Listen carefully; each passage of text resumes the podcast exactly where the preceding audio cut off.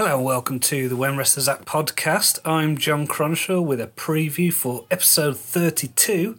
For our next episode, we're going to be reviewing The Cleveland Show, starring Ric Flair. It's an episode called BFFs. It's Series 3, Episode 1.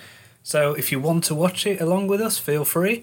In the meantime, we're looking for suggestions for our Christmas special. So far, we've got the choice of Santa's Slay, starring Bill Goldberg, Jingle All the Way, starring The Big Show, Jingle the Way 2, starring Santina Marella, or Santa with Muscles, starring Hulk Hogan. Uh, if you want to send us a tweet with your suggestions, if you know of any more, it's at WWA Podcast. You can also like our Facebook page, which is facebook.com slash WWA Podcast. And we'll be here next week with our new show reviewing The Cleveland Show. So until then, take care. Cheerio.